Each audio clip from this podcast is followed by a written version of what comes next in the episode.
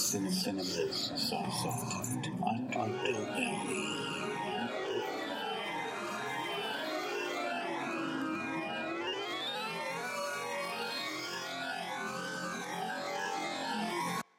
Hello and welcome to another episode of Cinema's Soft Underbelly. I'm your host, Eugene Weaver, and today I want to talk uh, just briefly about uh, one some new some new stuff that I've watched, uh, as well as some revisits from movies that uh, I, I how do I say this? I originally didn't much care for, and then upon rewatching, I enjoyed them a little bit more. And uh, and I know that it happens from time to time where someone will you'll watch a movie and you'll be like, nah, that wasn't that good, uh, and then maybe years later you you decide, hey, I'm gonna give this one a rewatch just in case, and then to your surprise, hey, that wasn't so bad. Actually, that was a pretty good movie, you, and it might just be. Uh, you've matured a little bit or you're at a different place in your life and so certain movies mean different things in different times in your life i guess and i'm happy to report that one movie that i originally did not like i uh, ended up on a rewatch i ended up enjoying uh, a lot more and and the reason here's another reason that i think that it it it uh, improved on a second viewing is I watched it right after a similar movie as far as subject matter, and that is uh, kind of creature feature, but we're talking like real creatures, like animals. So animal attack type uh, movies. And on the other show that I'm on, Movie Freaks, my current roulette movie, which is if if you listen to our show at all, we each my, my co-host and I, Eric Marner, we pick uh, roulette movies off of Netflix, and that means it's a movie that we've never seen before that we are interested in, but we we're not sure about. So we throw them, uh, we throw the grenade to the other person, and they get to pick one movie and watch it and then review. Well, uh, this past episode, I chose a movie called The Pack to watch and uh, I, you know, you know me, I'll watch pretty much any horror movie.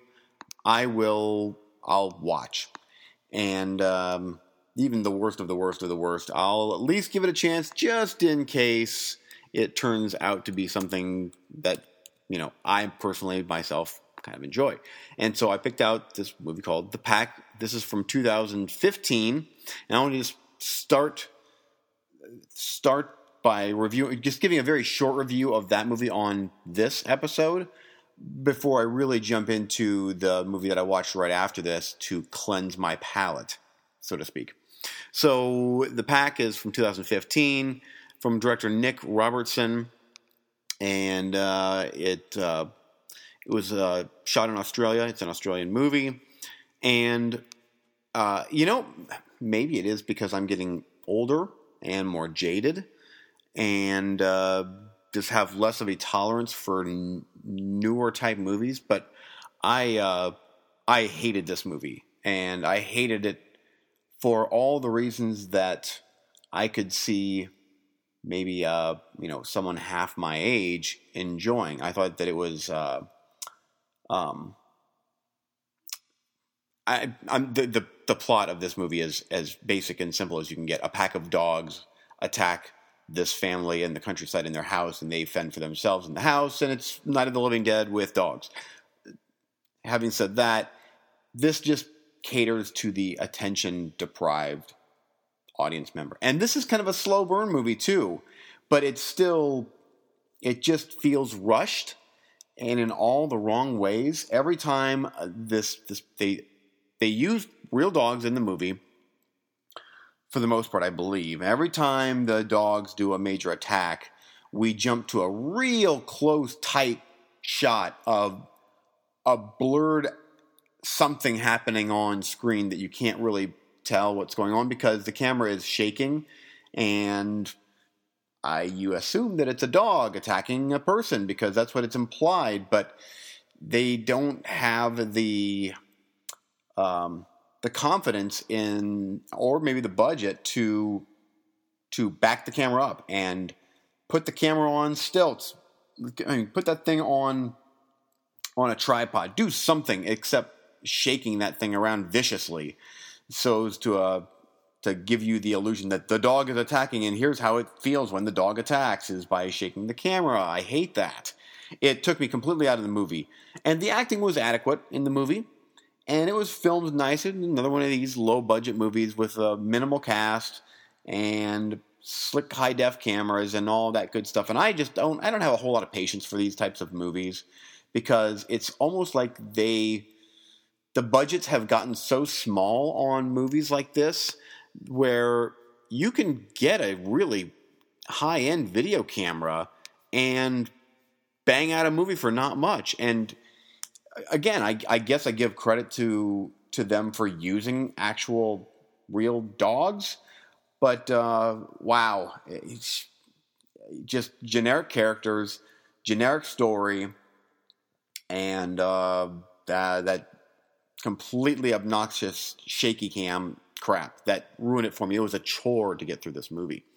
So after the movie was done, uh, I thought, you know, I, I want to watch an old creature feature, one that that I haven't seen in years, and just give it a rewatch, just just in case. Maybe it's better than I remember. Give it a chance, and especially after my uh, my going through all of the Jaws sequels, I watched Jaws two, 3D, and Revenge, all to uh, significantly more and more less and less quality productions there. Obviously if you know those movies you you know all about which ones are good and which ones are pretty much stinkers. So i decided to watch a movie called grizzly again and movie was from 1976 i have it on dvd and i've actually been meaning to upgrade to the blu-ray that Scorpion put out, but uh, if you know Scorpion releasing their titles uh, generally don't dip a whole lot below 25 bucks, especially they're limited to what 1,000 units uh, run.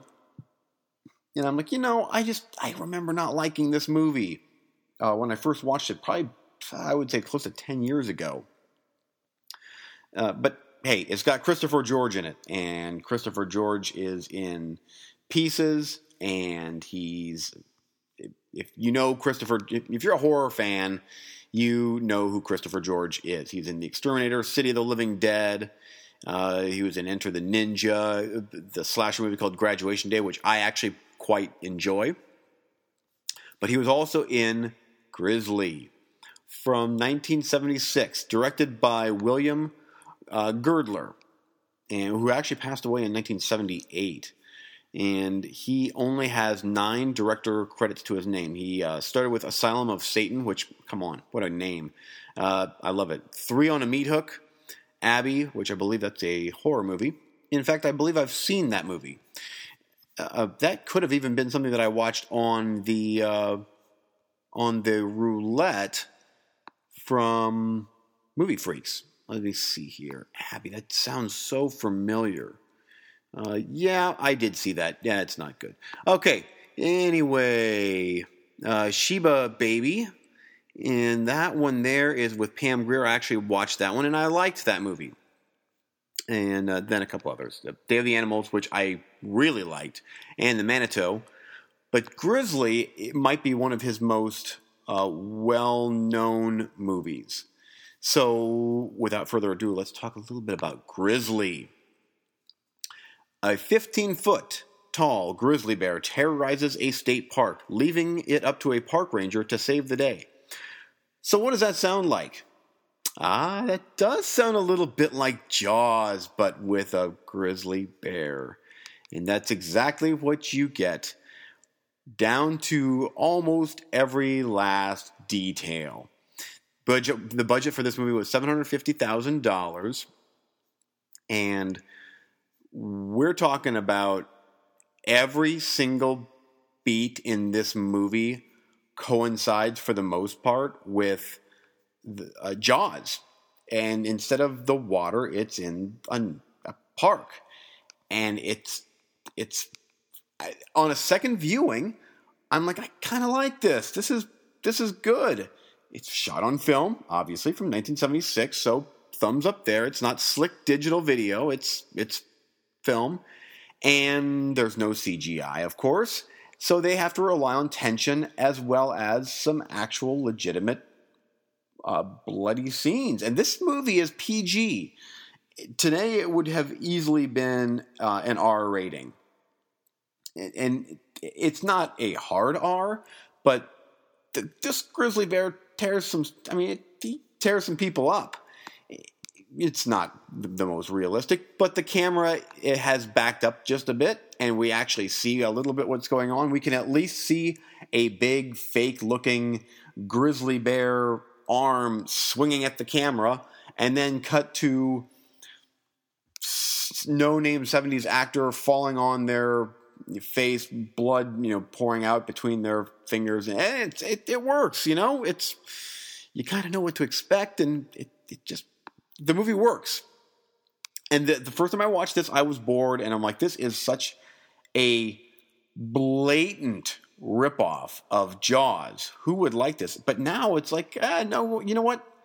I enjoy this. I enjoyed. It's not great, but uh, and it, it, I will say this: as far as ripoffs of Jaws, Piranha is probably my favorite one. But this one here is officially one that I plan on uh, revisiting. And I honestly, I'm not sure if I'm going to spend twenty five dollars on it, but for the right price, that movie is going to be on Blu ray in my collection. This was, uh, at the time, it ended up becoming the most financially successful independent motion picture of 1976. It earned $39 million worldwide at the box office. And uh, it was the record was held for two more years until Halloween came out in 1978 and broke that record.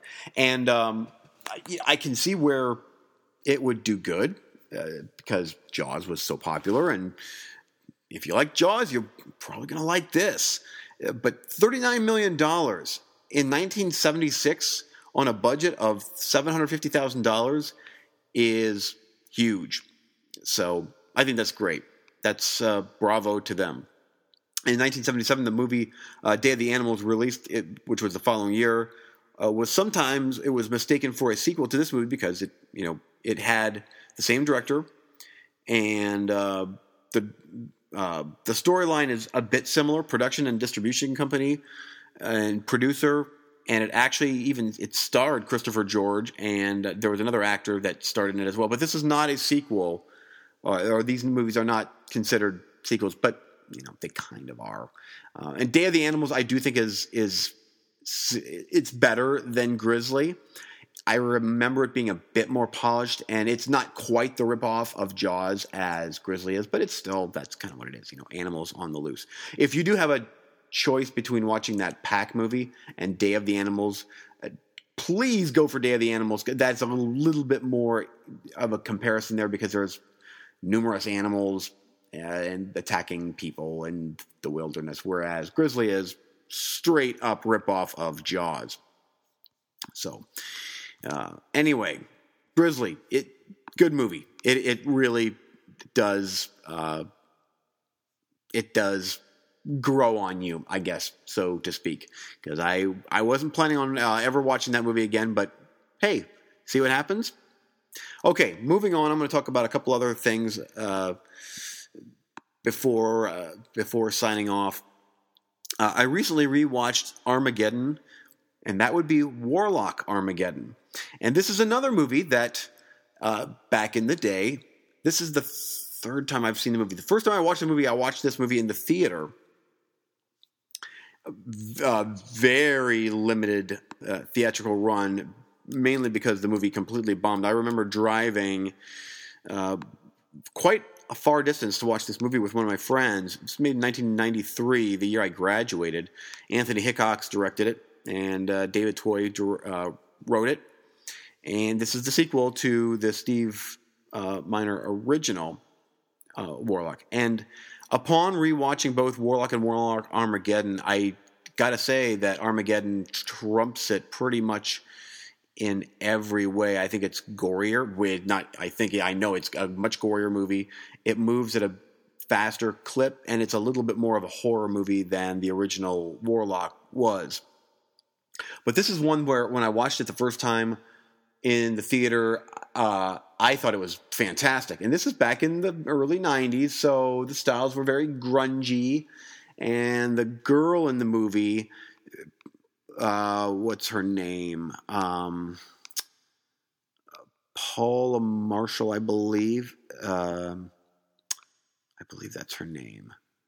She, yeah, that is her name, Paula Marshall. She was actually in Hellraiser 3.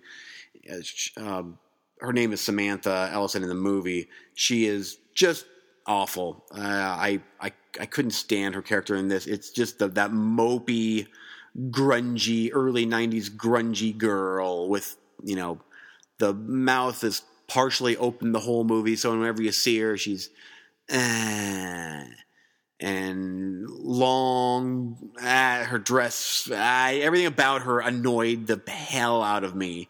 And on the positive, though, the uh, the really dated and fairly lame CGI is actually pretty fun in the movie, and it goes quite well with the crazy gore. This movie is really gory, especially after the pretty dry original. This one here really goes for it, and there's a uh, some guy has turned into this uh, this art type piece, and it's just it screams pre CGI practical effects goodness, and I loved it. I loved what they did there with it. Uh, but the story is your typical, you know, here's a bad guy and he's out to destroy the. You know, he's a, he's a demon guy out to destroy the world, and here's our heroes that are out to thwart his actions. And it was uh, it was good. But so the first time I watched it, I liked it, and then I rewatched it, and I'm like, this isn't that good. I don't like this. I think I've only seen this movie three times. And because I remember the second time I watched it thinking, what did I see in that movie? And then I watched it a third time and I jumped back. I'm like, no, that, okay, that was cool. I liked that movie. So, uh, how's that for wishy washy host today? Uh, it, but I am firm. I think I'm firmly now in the camp of no.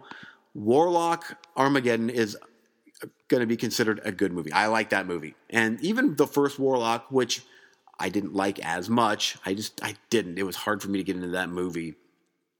Uh, it was still good enough, but it was about 20 minutes, uh, not 20 minutes, maybe 15 minutes too long, completely dry with the gore effects pretty much. And um, it just it it needed to move along at a much faster clip. It was a more it played a little bit more up on the fantasy elements versus the low budget horror that was Armageddon. I have not watched the third one, and I probably will at some point. I'm going to watch part three, but I'm good for now. I've got too many other things to watch. So, anyway, that's that. And um, I wanted to hit on one more movie because and this is one that is not uh, that doesn't fit as well in soft underbelly material, but I I just I have to talk about it a little bit because I'm not sure when I'm going to be recording the next episode with uh, on for movie freaks with Eric. So I'm going to chime in on this movie that I just watched last night in the theater. I actually got to the theater, which is something uh, of a rare occurrence, even though I work at a theater but watching the the bigger budget, big blockbustery things, it just does not happen like it used to. Um, I was able to watch Ghostbusters, the new remake, in 3D XD, and I am happy to report that I thoroughly enjoyed that movie. Haters be damned, I thoroughly enjoyed that movie. Uh, you know, it, this is one of those things to where everybody seems to just be have a chip on their shoulder about Ghostbusters, and I don't know why. Uh, it, I I find it hard to believe that it's because the Ghostbusters are now women. It just seems like no one wants this movie to win to succeed. Why not? It the the the original Ghostbusters I love, but I understand if it's not a true you know complete classic classic movie. I think it is, but it, it's not held up in regard it, with quite the regard of something like Back to the Future or Star Wars. I don't think personally, but uh, I think that it was time for another one, either a sequel or a reboot or remake or whatever. And this one was good. I thought it was fun. It was certainly fun. I I thought it was funnier than the original. Uh, and part two I haven't seen in years, so I'm not going to comment on part two. But the uh, the leads work together. I'm not going to get into all the technical details, but our four lead female actresses they work great together. Kristen Wiig is uh, hysterical, but they they all have their moment to shine in the movie, and they do really well. In fact, at two hours, not quite two hours, it feels like it goes by almost too quick. Like it could have even used a little bit more time to breathe because it is a constant joke a minute type of thing. Uh, but along the way, it's genuinely a, a well made movie. There's the special effects, while they're very heavy on CGI, or probably exclusively CGI, I would guess, are spectacular. The CGI is incredible in this movie, and to watch it in 3D, we have the uh, the proton packs are blasting their their beams off of the screen, like right into the theater, and uh, the ghosts are flying right at you out of the screen. And what's cool is that the XD screen that I saw it in, which was gigantic, uh, it was still it had some slight black bars on top and bottom. And this is what's so cool about it is so often the beams or the ghosts or the, the 3D would pop off of the screen and go past the black bars on top and bottom, which I think is ingenious and it makes it feel even more 3D like. I loved it. I thought it was great. A great, inventive, unique way to do 3D. something that's uh, just different. But comedy is great. I mean, so, yeah, not it, not every joke lands, but uh, for the most part, it's funny and it's got some good PG 13 ish scares, and it's got a lot of cameos from the original. It's a good movie. I uh, certainly better than X Men Apocalypse, and uh, boy, I've I've seen so few summer movies this year that it's hard for me to uh, to compare them to compare this to anything other. But right now, this is probably my favorite summer movie. I plan on watching Star Trek Beyond next weekend, and I'm going to probably watch the Jason Bourne movie coming out. Suicide Squad's coming out as well. I have not watched Captain America. Uh, it's just the summer has not been the greatest for big summer movies. I have no interest in Independence Day with the trash reviews that thing got. But you know what? For a breezy two hours, it, eh, check your brain at the door, grab some popcorn, laugh, enjoy the good special effects and the it's it's a fun movie, and I I'm glad that I watched it, and I am rooting for this movie. I really hope that it succeeds. It makes a lot of money, and we get a sequel. Speaking of sequels, stay through the end credits, which are admittedly a cool end credits in 3D. The entire way through, there's like just kind of 3D-ish type stuff going on, so they really, really utilize the 3D. Paul, Paul Feig, I believe, did even say that he created the 3D as an immersive experience all the way through. And it is true, it is like that. But at the very, very end, there is a very brief uh, after credits uh, stinger. And it was worth staying. It was cool, especially for me, who is a an original Ghostbusters fan. I I enjoyed that. So, um, anyway, that was Ghostbusters, the remake, reboot, alternate universe Ghostbusters, whatever you want to call it. It's, a, you know what? It's four people fighting ghosts with laughs and good CGI, and it's fun. Go see it.